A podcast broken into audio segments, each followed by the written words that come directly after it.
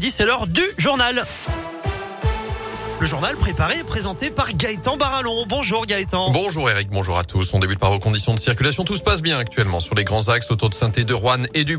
Ce sera calme également ce week-end malgré le coup des vacances de la Toussaint. Bison futé voie vert ce soir, demain et dimanche dans les deux sens. Attention en revanche la semaine prochaine sur la RN88. Encore des travaux et des fermetures notamment. À Firminy, la circulation sera interrompue en direction de saint de lundi soir à vendredi matin, chaque fois entre 21h et 6h. Fermeture aussi en direction du Puy mardi et mercredi soir. À saint ce sera au niveau de Montplaisir que la circulation sera interrompue. Pareil, les nuits du, euh, de lundi à vendredi matin, à chaque fois entre 21h et 5h en direction de Firmini. À la une, J-3 avant la visite d'Emmanuel Macron dans la Loire. Le chef de l'État sera chez nous ce lundi pour toute la journée. On en sait plus justement sur son programme, Anthony Perel. Oui, et c'est par une rencontre d'une dizaine de minutes avec Gaël Perdriau à son arrivée à l'aéroport qu'Emmanuel Macron débutera sa virée ligérienne. Direction ensuite Siléane à quelques mètres d'IKEA, une entreprise de robotique que le président a choisi pour évoquer son plan France 2030 puisque la société stéphanoise illustre parfaitement, selon l'Elysée, le développement et l'innovation dans une filière dans laquelle la France perd du terrain.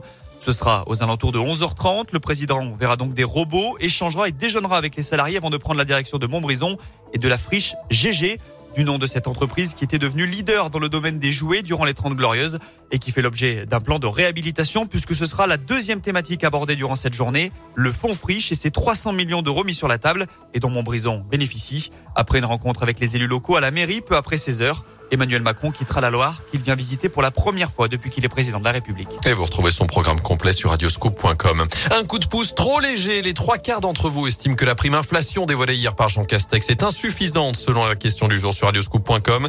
Le Premier ministre a annoncé une aide de 100 euros pour tous ceux qui gagnent moins de 2000 euros net par mois. Une prime nette d'impôt qui sera versée entre décembre et le début de l'année prochaine pour 38 millions de Français, salariés, indépendants, chômeurs, retraités, mais aussi les étudiants, comme l'a confirmé ce matin le porte-parole du gouvernement Gabriel Attal. Verdict attendu aujourd'hui dans le procès de la sextape de Mathieu Valbuena. 10 mois de prison avec sursis et 75 000 euros d'amende ont été requis hier contre Karim Benzema pour complicité de tentative de chantage. En foot, match saut, tension ce soir dans le chaudron. Les Verts, bon dernier sans victoire défi Angers en ouverture de la 11e journée de Ligue 1 alors que Claude Puel est plus que jamais menacé. Des supporters ont déployé une banderole hier à l'Etra pour le pousser à démissionner. Ce soir, le dispositif policier sera renforcé pour éviter tout risque de débordement. Coup d'envoi à 21h. Avant cela, du basket avec un déplacement compliqué pour la chorale de Rouen à Dijon à partir de 20h30. Déplacement aussi pour Saint-Chamond à Saint-Quentin. Ce sera dès 20h. Enfin, feu d'artifice aux nuits de Saint-Jacques. Sera sur la scène du Jardin Henri Vinet le 14 juillet prochain. La première tête d'affiche dévoilée pour la prochaine édition. Alors que le passe trois soirées sont mis en vente en ce moment même. Mathieu Chédid qui sera également à saint en 2022, le 21 avril et le 6 octobre.